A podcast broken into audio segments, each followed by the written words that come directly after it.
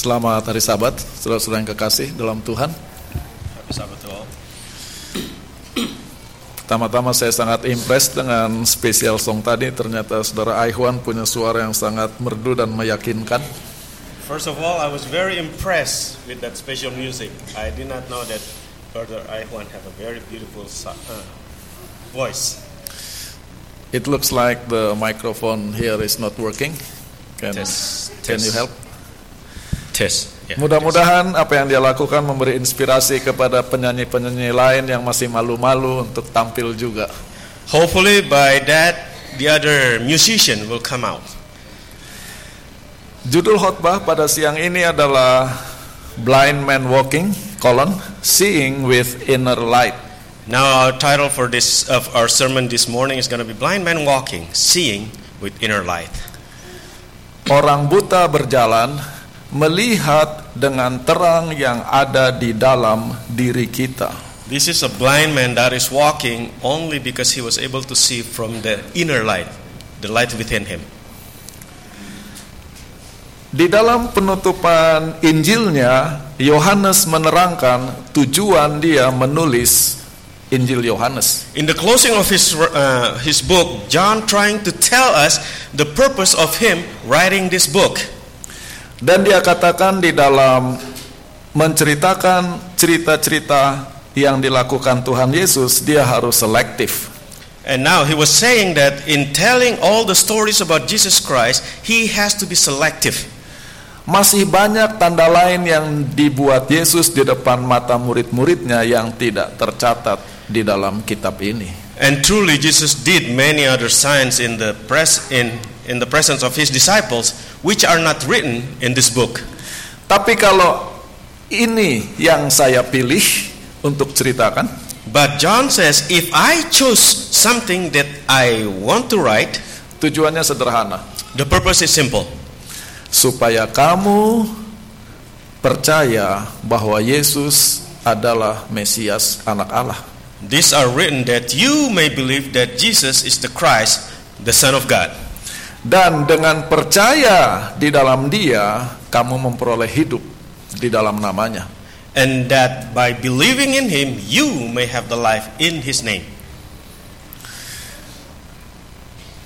Untuk kita yang hidup sekarang ini, rasanya lebih mudah untuk percaya Tuhan Yesus. Now, for all of us that are living this time, it is easier for us to believe in Christ, Jesus. Sebelum kita lahir, orang sudah percaya untuk lebih dari 2000 tahun bahwa Yesus adalah Mesias. Now, before we were born, a lot of people already believed for about 2,000 years before that that Jesus is the Messiah.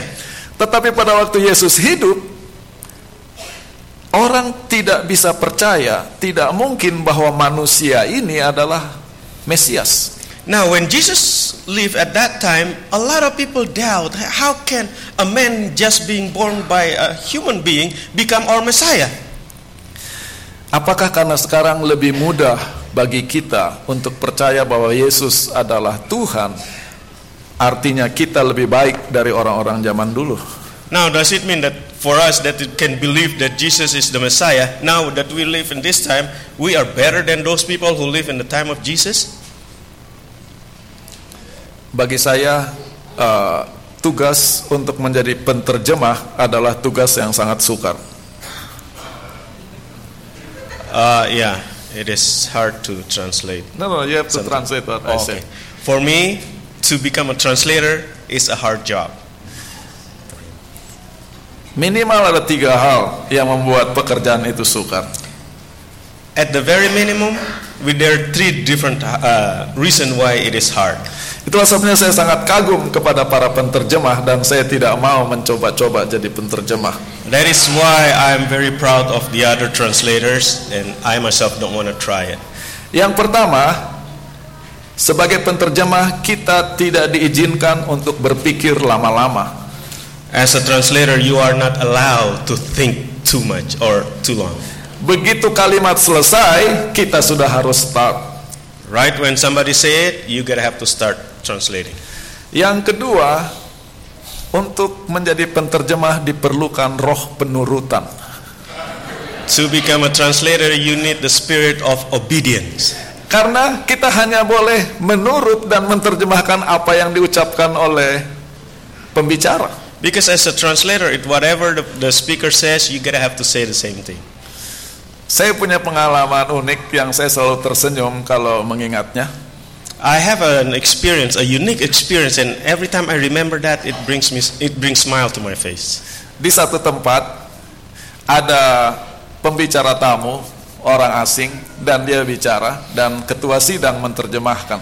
And there's one time in one place there is a speaker, uh, uh, an elder that is speaking. No, no, no. Uh, uh, there's a guest that is speaking, and an elder of the church is translating the speaker. Sampai di satu poin ketua itu tidak setuju dengan apa yang diucapkan oleh pembicara.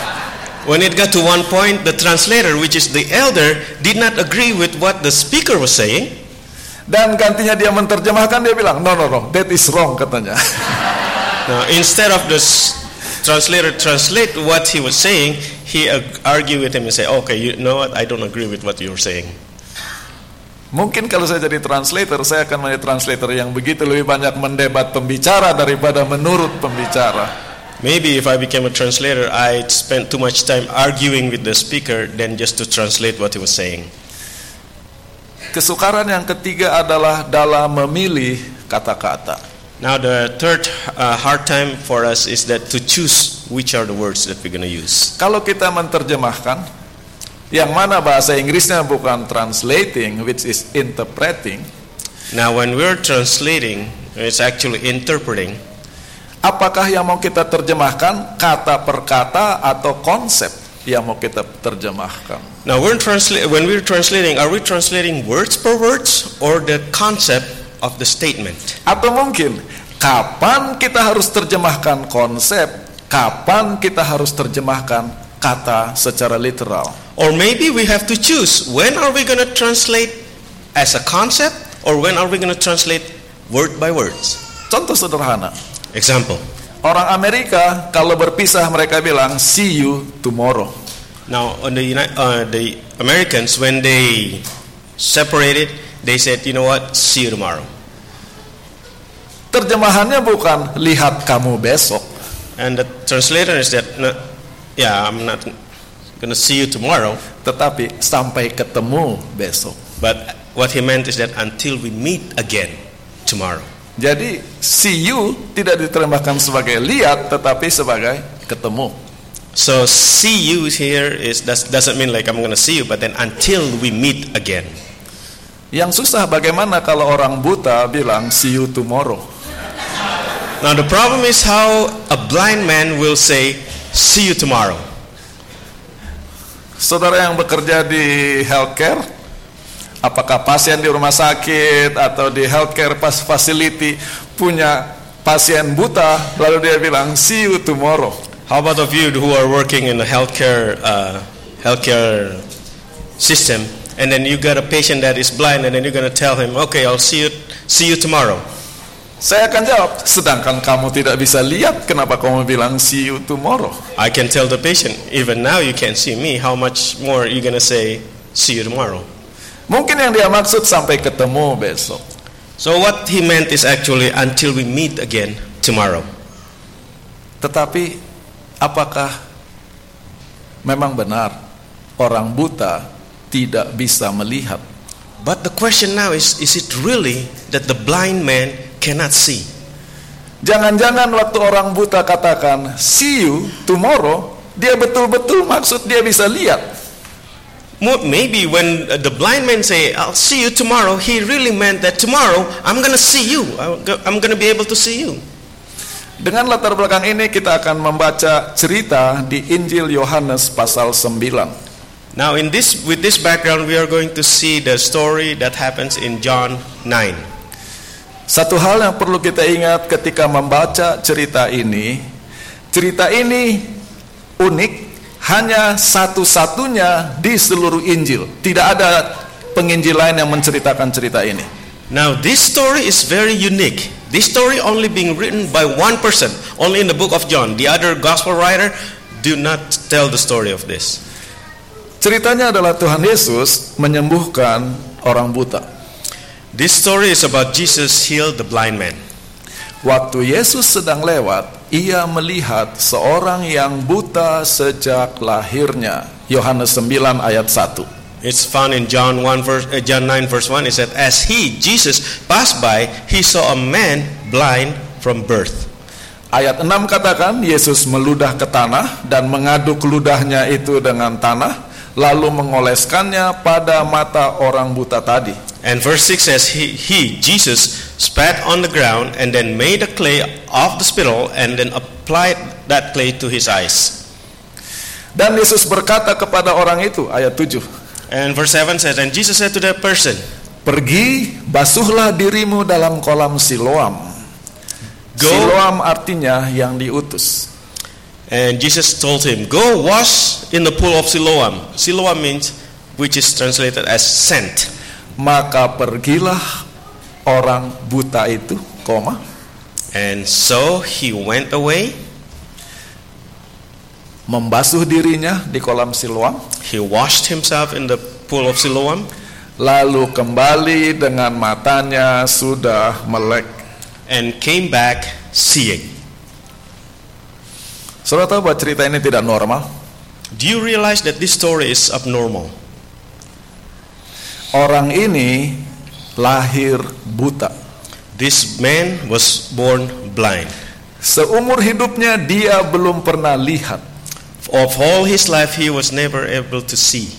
Lalu ketika Yesus mengoleskan lumpur ke matanya, When Jesus put this uh, wet clay on his eyes, Yesus katakan, "Pergi ke kolam Siloam, basuhlah matamu di sana." and Jesus ordered him, Go to the pool of Siloam and then wash your face there. Dan orang ini dalam keadaan buta berjalan ke kolam Siloam untuk cuci muka di sana. And this person, this blind man, while he was still blind, walked to the pool of Siloam to wash his face in the pool of Siloam. Nanti setelah dia cuci muka baru matanya terbuka. Then after he washed his face, then he was able to see. Itulah sebabnya judul khotbah ini Blind Man Walking, orang buta berjalan. That is the reason why this sto- this sermon's uh, title is Blind Man Walking. Karena orang ini bisa jalan dari tempat di mana dia berada ke kolam Siloam dalam keadaan buta. Because this blind man, he can walk where he was to the pool of Siloam while he was blind. Satu lagi, orang ini tidak minta disembuhkan oleh Yesus. Dia tidak teriak-teriak, Yesus tolonglah aku yang buta ini. Orang ini bukan eh, Bartimeus, orang lain ini. This blind man is not Bartimaeus. He is not asking or yelling, asking Jesus to please heal him. Kenapa dia tidak minta disembuhkan matanya? Now, why he did not ask for healing? Dia bisa jalan-jalan dalam keadaan buta tanpa kesusahan. Jadi dia tidak perlu sembuh sebetulnya. He is actually can walk while he is blind. He can go everywhere. He did not even need to be uh, to be healed. Ceritanya tidak cuma di situ uniknya. And the unique of this story does not end there. Tetangga-tetangganya, teman-temannya yang tahu bahwa orang ini adalah buta, pengemis, mengatakan, bukankah dia ini yang selalu mengemis, kenapa sekarang dia sudah sehat? And the neighbors who knows about him being blind and always uh, beg for something, the neighbors asking, "Hey, isn't that the the beggars who is blind?" Orang bilang, iya benar, ini orang buta, sekarang dia sudah tidak buta. Some of the people said, "Oh yeah, that's true. This is the blind man, but he is now see." Yang lain bilang, bukan, ini mirip sama orang buta itu. Tidak mungkin orang buta bisa sembuh. But some of the some of the people said, "No, no, no. That's not the same person. This is this look like the the blind man. That is not possible. A blind man can see." Lalu orang buta itu menjawab di ayat 9, benar aku yang dulunya buta sekarang bisa melihat. But the blind man insisted that he he is he was the blind man who now see. Lalu mereka tanya, bagaimana matamu bisa melek? Ayat 10. So verse 10 now, how can you your eyes be open? Dengar jawaban ayat 11 yang sangat ajaib. Now you listen to the to the answer in verse 11, which is marvelous. Orang yang disebut Yesus The man who is called Jesus, mengaduk tanah, He molded the clay mengoleskannya pada mataku and then anointed my eyes dan berkata, and said, "Pergi, basuhlah dirimu." Lalu aku pergi dan setelah aku membasuh diriku, aku dapat melihat. He, and he said, Go and wash yourself. And after I wash myself, then I could see. Kita harus hati-hati membaca Alkitab. Now we have to be careful when we read the Bible. Kita harus membedakan ayat 6 dari ayat 11. We have to differentiate the verse verse 6 and verse 11. Ayat 6 adalah cerita yang sedang dilaporkan oleh Yohanes. Verse 6 is the story that is being reported by John. Yohanes menceritakan bahwa Yesus meludah ke tanah, mengaduk tanah dan mengoles tanah ke mata orang buta itu. John was saying that Jesus he spat on the ground, mold the clay and of the spittle and then applied that clay on his eyes. Selama Yesus melakukan itu, orang buta itu masih buta. While Jesus was doing this, the blind man is still blind. Tetapi sekarang di ayat 11, orang buta ini yang kita kira tidak bisa lihat apa-apa. But in verse 11, this blind man that we think he could not see anything, Dia bisa bilang, orang yang namanya Yesus. He was able to say, a person by the name of Jesus. Dari mana orang buta bisa tahu siapa, siapa, siapa? And now how can this blind man say, okay, who, who is who? Dia membuat lumpur dari tanah dan dia mengoleskan pada mataku. And he continued by saying, this person um, mold the clay with his spit and then put it on my eyes. Dari mana orang buta bisa tahu orang di situ sedang bikin apa? Now, how can a blind man knows a person beside him? What were they, what was he doing?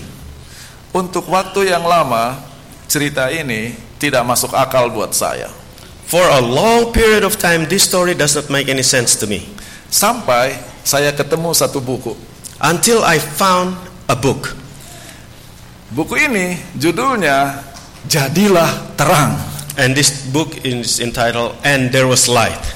Ditulis oleh seorang Prancis yang namanya Jacques Luceran. And this is written by a person named Jacques Luceran.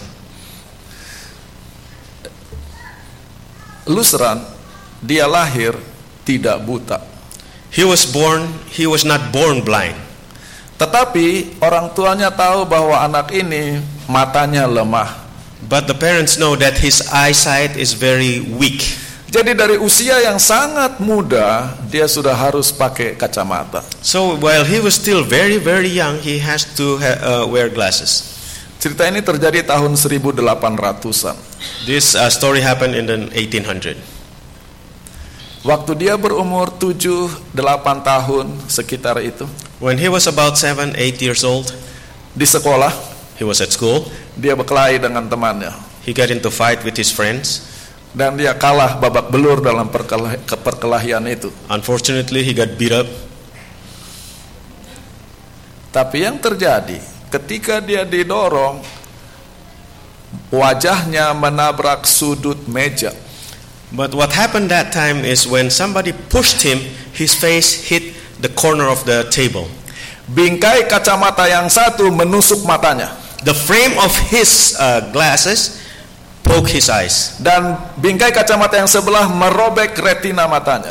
and the other uh, frame of the glasses tear his re- retina.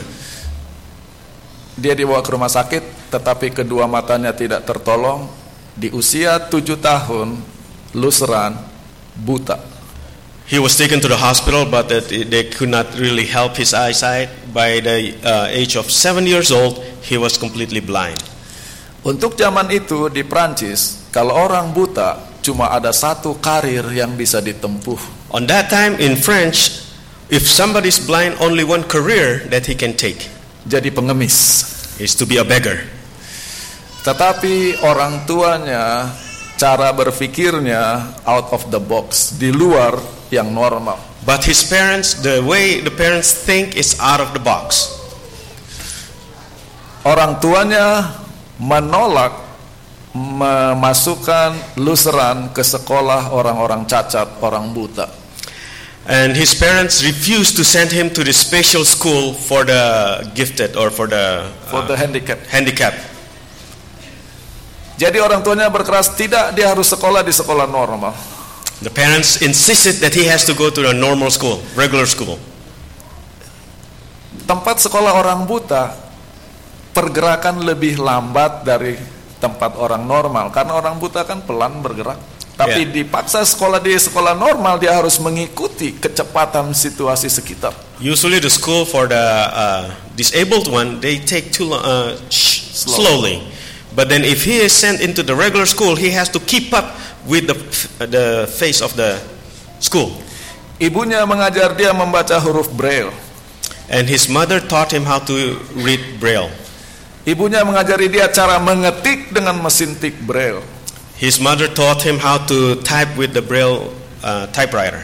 Ada satu kata yang tidak pernah diucapkan orang tuanya kepada dia ketika dia bertumbuh dalam keadaan buta. There's one word that his parents have never said to him while he was growing up while being blind. Kasihan anak ini.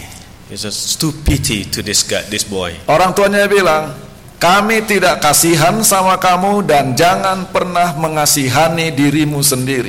We have never get pity on you, and you can never be pitied to yourself. Orang yang cengeng, yang suka dikasihani tidak akan pernah maju dalam hidupnya. For those people who are whining, whiners, and then trying to be uh, pity to take pity to themselves, they will never grow up. Grow up. Kita bersyukur kepada orang tuanya karena di kemudian hari Luseran menjadi seorang penulis We dalam thank, keadaan buta. we thank his parents because after that, Lutheran became a writer while he was still blind. Bukan hanya itu, dia bahkan memimpin perjuangan melawan Nazi ketika Hitler dan pasukannya menyerbu ke Paris. Not only that, when Nazis uh, still uh, trying to attack French, he actually get some forces to uh, fight against the Nazi. Dia menjadi pemimpin perjuangan dalam keadaan buta. He was a leader of this fight while he was still blind. Orang yang sangat hebat. This is a very exceptional person. Dan sekarang dari dia kita akan belajar bagaimana suasana pikiran orang buta. Now, from him, we can learn on how is the situation or how do they, the blind people think. Di dalam biografinya tadi, And There Was Light, dia menulis, In his biography, in that book, And There Was Life, he wrote this. Sepuluh hari setelah kecelakaan itu, Ten days after the, the accident, satu-satunya cara saya menggambarkan pengalaman saya, the only way I can describe the experience, saya sudah kehilangan penglihatan saya. I had completely lost the sight of my eyes. Saya tidak bisa melihat terang yang ada di dunia ini. I could not see the light of the world anymore. Tapi But terang itu masih ada yet the light was still there. di dalam. It is in his mind. Dia tidak lagi bergantung kepada terang matahari yang ada di luar.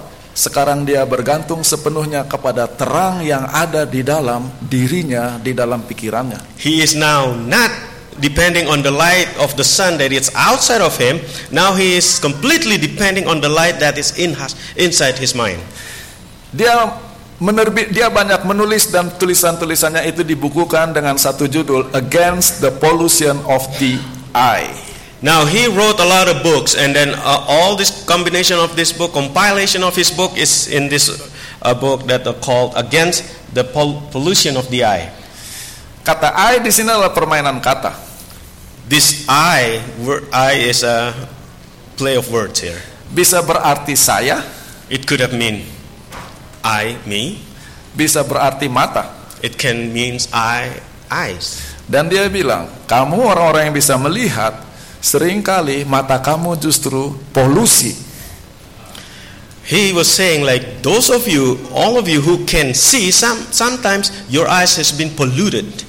Dan kamu punya harga diri sangat terpolusi dengan hal-hal yang tidak perlu. And a lot of times your self-image sometimes being polluted with a lot of stuff that are not important.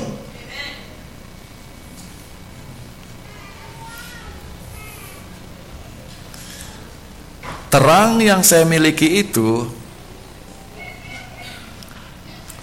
uh, sumbernya tidak bisa diceritakan. Now he was saying like the the light that I have, the source of the light that I have was not obliterated. Saya hanya bisa rasakan terang itu. I can only felt the, that light. Dan saya rasa terang itu bersinar dan bercahaya setiap waktu. And I can feel that the light gushing forth every moment. Dan saya bisa rasakan bagaimana terang itu mau memancar ke seluruh dunia. And I can really feel that that light wanted to spread all over the world. Dan terang itu tidak bisa tinggal diam. And this light cannot just stay still.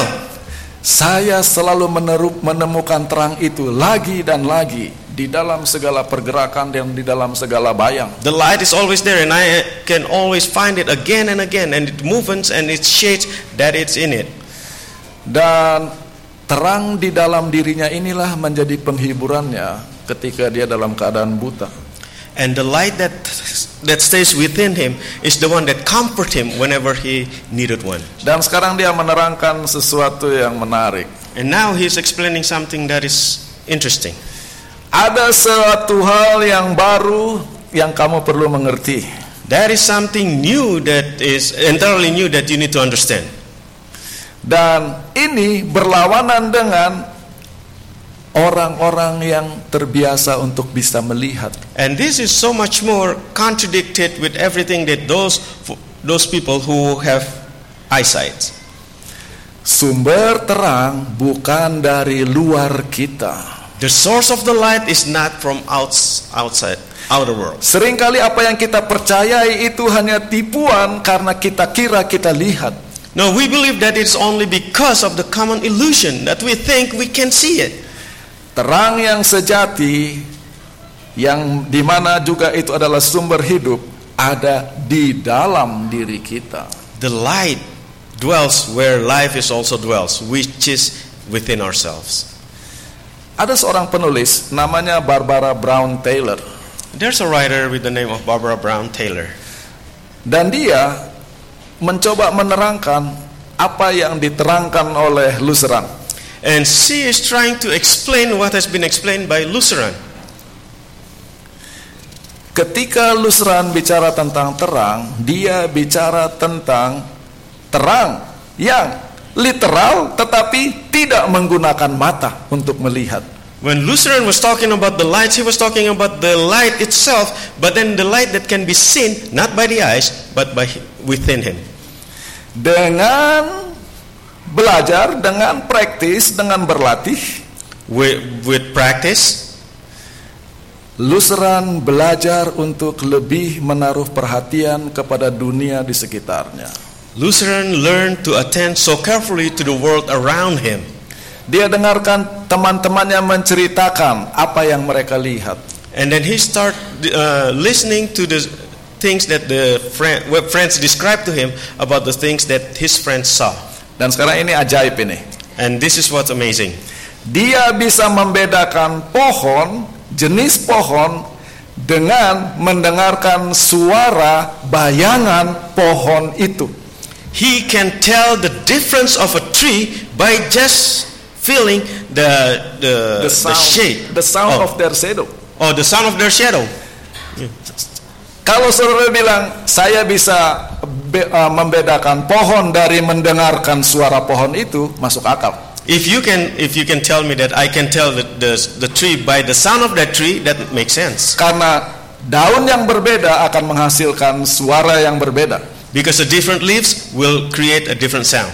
Tapi dia bilang dia bisa membedakan pohon dari suara bayangan pohon. But he said he could tell the trees apart by the sound of their shadows. Apakah bayangan punya suara? Now, is the shadow have a sound? Hanya orang buta yang sensitif berapa tebal, berapa tipis, berapa besar, berapa kecil bayangan yang sedang mereka lewati. Only a blind man that is very sensitive that can tell how thick or how thin the bl- uh, the shadow that he, he can that pass by.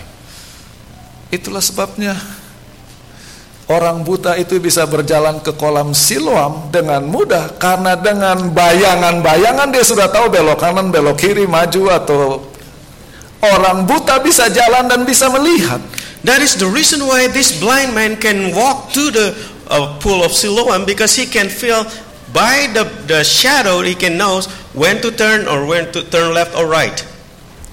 Lalu dikatakan pohon ok, pohon poplar, pohon kacang, mereka punya suara yang berbeda-beda. It was continued by saying the, the oak, the poplar, and the nut tree have their own specific levels of sound. Dan katanya bayangan dari pohon itu ketika masuk ruangan itu akan menghasilkan nada yang spesifik.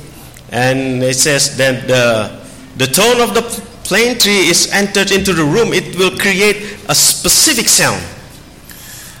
Melihat dan membaca pengalaman luseran, Barbara Brown Taylor bilang, jangan-jangan saya yang cacat dan dia yang buta, justru dia yang sehat. By reading the writing of a Lutheran, Barbara Brown says, "Don't." I was persuaded. I, I was persuaded that I was the one who was handicapped. It was not him. Padahal Barbara bisa melihat luseran buta. But Barbara herself could see that Lutheran is blind. Lalu Barbara menjelaskan lebih jauh lagi. And Barbara explained further. Kenapa saya tidak pernah memperhatikan suara dari pohon-pohon di sekitar saya? Why had I not paid attention to the sounds of the trees before me? Kenapa saya tidak tahu beda suara pohon ini dari suara pohon ini? How come I could not never tell the difference of the sounds of one tree to the other? Dia terangkan, kenapa saya harus dengar? And now, why should I bother trying to listen? Karena dengan melihat saya sudah bisa membedakan pohon yang satu dari pohon yang lain. Because by looking, by seeing, I can differentiate one tree to another. Dan di sini akar dari masalah And this is the roots of the problem. bahwa kata Luseran terlalu biasa kita melihat sampai kita tidak mau perhatikan baik-baik apa yang kita lihat. And Lutheran continued by saying, It's too often that we are trying to see the regular way that we are not paying attention of what we are look, seeing. Kita cuma melihat segala sesuatu hanya dari sisi luarnya. We only see something through the outer side. Dan yang paling bahaya, kita sering kali tidak bisa membedakan antara apa yang kita kira kita lihat, kesan, persepsi, dengan apa yang seharusnya kita lihat. It is too often that we cannot differentiate by mistaking the sight or perception and what is really that we are seeing. Dan kalimat terakhir ini adalah kalimat yang sangat mahal. And this statement is a very expensive statement. Terlalu sering kita salah membedakan apa yang kita lihat dari apa yang kita kira kita lihat. Too often we are mistaking what we are seeing and what we, uh, we think that we see. Dan dengan modal rumus ini kita akan baca Yohanes pasal 9. Now, with this formula, we are going to read John 9. Waktu Yesus sedang lewat, When Jesus was passing by, ia melihat seorang yang buta sejak lahirnya. he saw a blind man from birth. Yohanes 9 ayat 1. That's John 9, verse 1. Murid-muridnya bertanya kepadanya, Now, his disciple asked him, Rabi, siapakah yang berbuat dosa? Orang ini sendiri atau orang tuanya sehingga ia dilahirkan buta? Rabbi, whose sin it is, this man or his parents, that he would be born blind? Jawab Yesus, bukan dia dan juga bukan orang tuanya. And Jesus answered them, It was not him nor his parents' sins. Luseran katakan sering kali kita salah dengan apa yang kita kira lihat, kita kira kita lihat dengan yang kita lihat. Lutheran always uh, says that too often we are mistaking our sight and perception. Para murid dibutakan oleh kecenderungan kalau lihat orang susah pasti orang itu salah. Now the dis- disciples been blinded by the tendency of judging. There must be something wrong with this person. If he is blind, there's something wrong with him. Jadi Kesan bahwa pasti orang ini berbuat sesuatu yang salah membutakan kita dari melihat orang itu sebagaimana apa adanya. Yeah, so the judge that, that we usually judge people because we see somebody's blind, we said, oh, there's something wrong that he did in the past that caused him to, to be blind. Itu masalah para rasul. And that's the problem of the disciples. Sekarang kita pergi ke ayat 8 dan 9 tetangga-tetangganya. Now we go to verse 8 and 9. Know, we're talking about uh, his neighbors. Mereka berkata, "Bukankah ini orang buta yang selalu mengemis?" And he, the neighbor says, Isn't that the person who, who is blind and always beg for something? He's a beggar?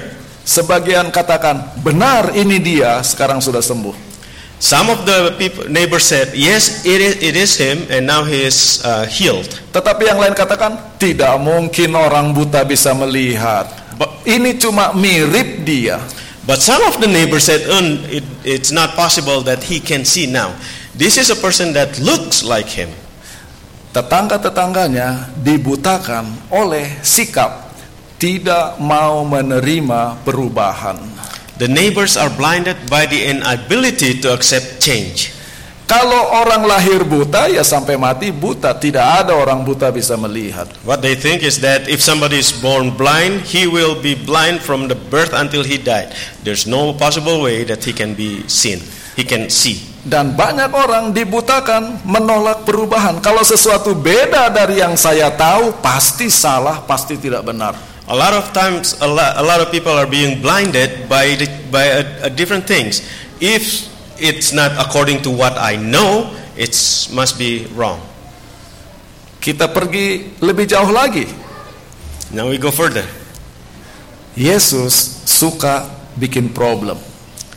Jesus likes to create a problem. Kita mimpi-mimpi, waduh indah sekali kalau Tuhan Yesus jadi pendeta di Upland. We always Dreaming. dream that oh, it would be so nice if Jesus can be a, a pastor in Upland Church. Kalau Tuhan Yesus jadi pendeta di Upland, dia bikin sakit kepala board dan anggota. Now, if Jesus is the the pastor of Upland Church, he was going to create some headache to the board members and create problems with the members. Bayangkan, untuk orang Yahudi hari Sabat adalah hari yang sangat suci. Imagine to the Jewish people that Sabbath day is a very holy Sabbath, holy Yesus day. bisa sembuhkan orang ini hari Minggu sampai hari Jumat. Jesus can come and heal this person from Friday to uh, from Sunday to Friday. Tetapi Yesus pilih menyembuhkan orang ini pada hari Sabat dan dia tahu itu bikin problem dan dia sengaja bikin problem. And Jesus chose to heal this person on Sabbath day. He knows that's going to create problem and he still did it. Bukan cuma menyembuhkan mata orang buta itu, Yesus suruh orang ini cuci muka di kolam solu- Siloam itu sudah bekerja itu. Now it's not only that Jesus healed the, uh, th- this man's uh, eyes, he still asked this man to walk to Siloam and then wash his face. That is working. Maka sekarang orang Yahudi jadi ribut di antara mereka. Now all the Jewish people are trying to create a chaotic among themselves. Mujizatnya hebat, Now the miracles was great, tapi orang ini melanggar hukum Sabat. but this person have committed something against the Sabbath. Jadi ini orang baik atau orang tidak baik? So now is he a good person or a bad person? Inilah yang membutakan orang Parisi. This is what blinded the Pharisee. Buat orang Parisi cuma satu cara pelihara sabat yaitu cara mereka. To the Pharisees, there's only one way to keeping the, uh, of keeping the Sabbath. It is their way.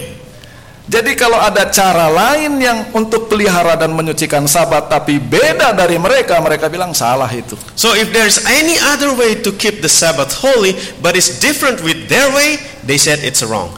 Bagi Yesus, menyembuhkan orang pada hari sabat adalah bagian dari penyucian hari sabat. For Jesus to heal the blind man on Sabbath day is part of keeping the Sabbath holy. Tetapi untuk orang Parisi karena itu beda dari mereka punya tradisi, itu salah. But for the Pharisee to keep the Sabbath holy, because it is different with their tradition, it is wrong. Orang Parisi dibutakan oleh ketidakmampuan atau kebingungan membedakan antara teologi dari tradisi. Now the Pharisees are blinded by inability to differentiate the theology and tradition. Banyak kali di gereja problem timbul bukan masalah teologi tapi masalah tradisi. Oftentimes problems comes in the church it's not because of a theology but because of tradition. Karena tradisinya begini harus begini, kalau beda pasti salah. Because of the tradition that we have been go- doing all this time it's like this. Now if it is different it is wrong. Itu orang Parisi. That is Pharisee. Sekarang orang tuanya dipanggil. Now his parents was called in Ayat 18 dan 19. in verses 18 and 19. Ini anakmu? They're asking, Is this your son? Lihat jawaban orang tuanya. Now, look at the answer of his parents. Kami tahu dia anak kami dan dia lahir buta. We know that this is our son and that he was born blind. Yohanes 9 ayat 20. Verse 20. Tapi bagaimana sekarang ia dapat melihat, kami tidak tahu. Siapa yang memelekan matanya, kami tidak tahu. But now he now see, we don't know. And who opened his eyes, we don't know. Ini jadi saya punya ayatnya nggak? Oke. Saudara bandingkan orang tuanya yang matanya melihat lebih buta dari orang buta ini. Now, try to see these parents who can see with their own eyes, but he, they are actually blind more than this blind man himself. Ingat, orang buta ini bilang, orang yang namanya Yesus, dia masih buta waktu itu, campur tanah, taruh di mata saya, saya sembuh. Remember, this blind man, while he was still blind, he can say that uh, somebody named Jesus mold the clay and then put it on my eyes. Orang tuanya yang bisa lihat bilang, bagaimana dia bisa sembuh kami tidak tahu. Siapa yang kasih sembuh kami tidak tahu. Padahal mata mereka melihat. This is the parents of this blind man says, well, they can see. They say, uh, what happened to his eyes? Who who healed him? We don't know. Apakah mereka tidak bisa ceritakan itu karena mereka buta? Tidak. Are they cannot tell the truth or tell the stories because they were blind? No, they're not blind. Ayat 22 katakan orang tuanya berkata demikian karena mereka takut kepada orang-orang Yahudi. Now John 9 verse 20, 22 says that his parents said this because they were afraid of the Jews. Karena siapa mengaku Yesus sebagai Mesias akan dikeluarkan dari grup. Because they said it is if anyone confess him to be Christ, they will be cast out from the groups. Jadi orang tuanya dibutakan oleh politik. So the parents are being blinded by the politics. Biar itu benar, tapi karena teman-teman saya tidak setuju, saya harus bilang itu salah. Even Daripada if- kasih keluar, Even, even if it is the truth, I cannot tell the truth because my friends cannot accept that. I don't want to be cast out from the group of my friends. biarpun itu salah, saya tidak bisa bilang itu salah. Daripada saya dikucilkan, Well, politik membuat buta. even if it is the truth, I cannot tell it the truth because it's different with what my friends believes because I don't want to be expelled from the group that I'm in. Di mana sebagai orang tuanya mereka harusnya bersyukur anaknya sembuh, sekarang mereka menjaga jarak dari anaknya demi politik. Now, actually, as a parents, they have to be thankful that their son is now being healed. But instead, they keep a distance with the with the sons because of the politics. Mereka tidak puas, mereka panggil lagi orang buta itu. Now they are not satisfied with this answer. They called the blind man himself. Katakanlah kebenaran di hadapan Allah. Now tell the truth in front of the Lord. Mereka minta kebenaran, tetapi hanya kebenaran yang mereka mau. Actually, when they ask for the truth, it is their own truth that they wanted. Kami tahu orang itu berdosa. We know that this man is a sinner. Orang buta ini yang tidak bisa lihat dia bilang saya tidak peduli dia orang berdosa atau tidak aku tidak tahu.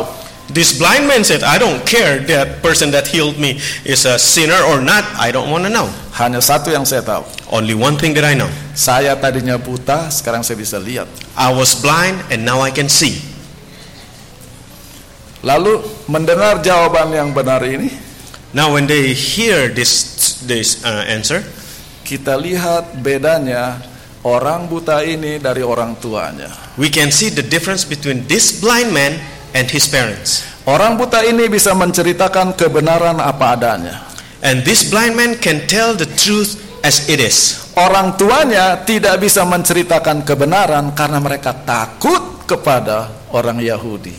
The parents cannot tell the truth as it is because they are afraid of the Jews. Dan sekarang mereka mengejek orang buta ini. Kami pengikut Musa. And now these people try to revile him and says, "We are the disciples of Moses, Kamu pengikut orang itu. and you are the follower of that person."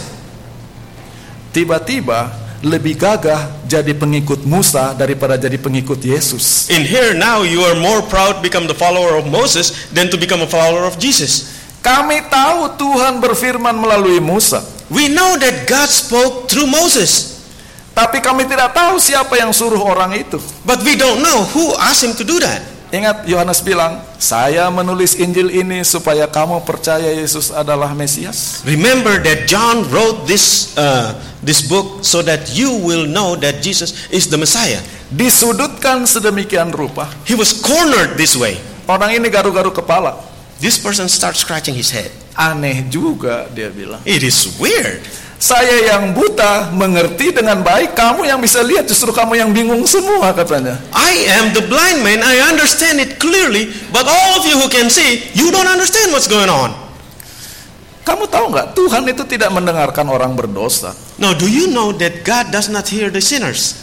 Kalau orang itu tidak menurut Tuhan tidak mungkin dia sembuhkan saya. Simple. Now, if that person is not fear, a God-fearing person, he cannot heal me. That's simple. Ketika politik masuk, yang simple jadi complicated semua. Now, when politics come into play, all the simple one becomes so complicated. Mereka tetap menyerang dia. Kamu ini lahir dosa karena kamu lahir buta. Lalu mereka usir dia. They kept on uh, attacking him, and he said, "You were born, you were born with sins, and yeah, you you're gonna be sinners all And they your life." cast they him put- out. So they put him out. Jadi kalau ada orang bicara yang tidak cocok dengan mereka, orang Parisi ya gampang. Usir saja orang itu supaya kita benar terus. So for those people who are not agreeing with this Pharisee, they just say, "Okay, you don't want cast them out." So they they're not they're not gonna belong to our groups. Kita terlalu sering tidak bisa membedakan kesan yang kita lihat dari apa yang sebenarnya kita lihat. We are too often mistaking the sight and our perception. Murid-murid melihat orang ini lahir buta, mereka bilang, dosa apa dia? The disciples saw this blind man that was born blind. They said, "What is his sin?" Orang Parisi di Yohanes 9 ayat 24 mengatakan, Yesus itu orang berdosa. The Pharisee said in John uh, 9 verse 24, Jesus is a sinner. Lalu orang Parisi katakan kepada orang buta ini, kamu lahir dalam dosa. More than that, the Pharisee said to this blind man, you were born sin, sinners. Kutukan terbesar dari dosa adalah bukan kematian. Now the worst curse from sin is not death. Kutukan terbesar dari dosa adalah kita lihat semua orang berdosa kecuali saya. The worst curse of the sin is that we can see everybody is a sinner but yourself. Orang Parisi ini sampai Yesus pun mereka bilang orang berdosa karena begitu benarnya dia. This Pharisee said Jesus himself is a sinner because they consider themselves is a saint. Siapa yang buta di sini? Now who is the blind one here? Yohanes sedang menceritakan cerita yang unik. Then John is trying to tell a unique story to us. Ketika orang buta bisa melihat dengan jelas segala sesuatu, semua yang bisa melihat tidak bisa melihat dengan baik. When a blind man can see everything that happens clearly, while the one that can see cannot see it clearly. Membaca cerita ini, Yohanes bukan mengajak kita semua cungkil mata supaya jadi buta, supaya bisa jadi orang baik. Now, reading this story about John doesn't mean like we are going to go home and then start plucking our eyes so we can be blind, so we can see clearly. Kita harus berterima kasih bahwa mata kita bekerja dengan normal. We have to be thankful that our eyes can work completely. Tetapi ada satu bahaya. Apa yang kita lihat justru membutakan kita. There is a danger. What we can see is the reason for us to be blinded. Dan Yohanes yang menceritakan mujizat ini di Yohanes pasal 9. And John that tells this miracle story in in his book, John 9, adalah Yohanes yang sama yang menuliskan kata-kata nasihat Yesus kepada jemaat Laodikia. Is the same John that wrote these counsels to the people of Jesus in the uh, in the church of Laodicea. Engkau berkata, aku kaya dan aku telah memperkayakan diriku dan aku tidak kekurangan apa-apa. And you say you are rich and have become wealthy and I have need of nothing. Engkau tidak tahu bahwa engkau melarat, malang, miskin, buta, dan telanjang. And you do not know that you are wretched and miserable and poor and blind and naked. Aku menasihatkan engkau, beli daripadaku minyak untuk melupas mat, melumas matamu, supaya engkau dapat melihat. Wahyu 3 ayat 17 dan 18.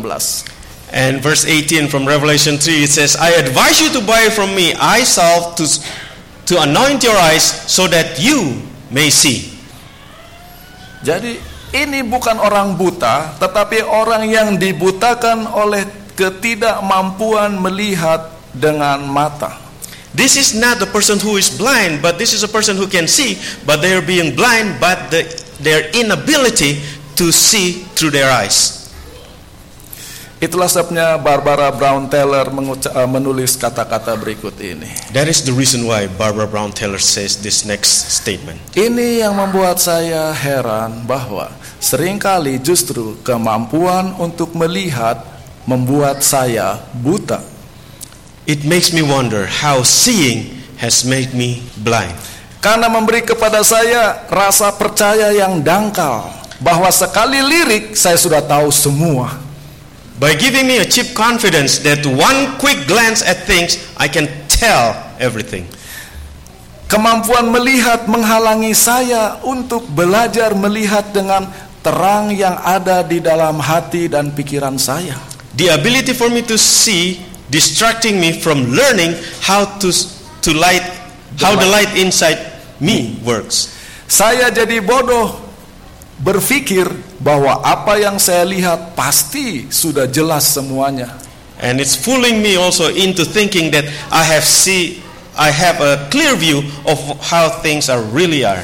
Ke mana jalan menuju dan siapa yang benar, siapa yang tidak benar hanya dengan lihat orang-orang itu secara luar. Just by seeing on the outside part, I can tell where the road leads or who are seeing the rightly and who are not. Ketika melihat justru membutakan. By seeing has made me blind. Di dalam kerangka cerita ini Tuhan Yesus membuat satu statement yang penting. In this frame of the story, Jesus give a, a very good statement.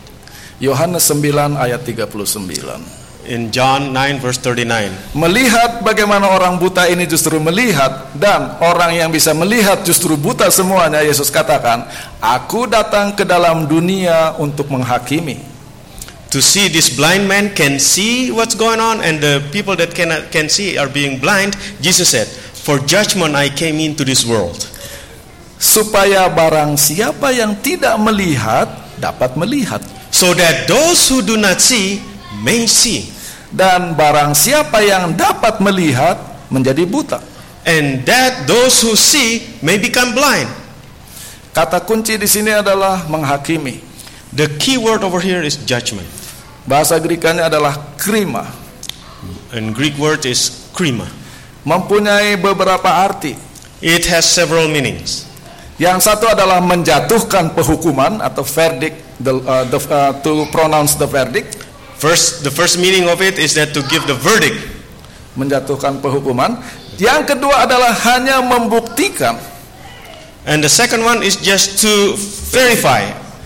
Jadi tidak perlu dituduh, hanya terbukti bahwa es ini sudah mencair. It doesn't have to be uh, to be to be verdict, but then you can see verification that this ice already melted. Bahwa nasi ini sudah basi, tidak perlu ada argumen. tinggal membuktikan bahwa memang nasinya basi. Just to verify that if you see uh, rice that's already what's basi? Spoiled, you don't have just you can No just see okay. No more argument. It's spoiled, it's spoiled.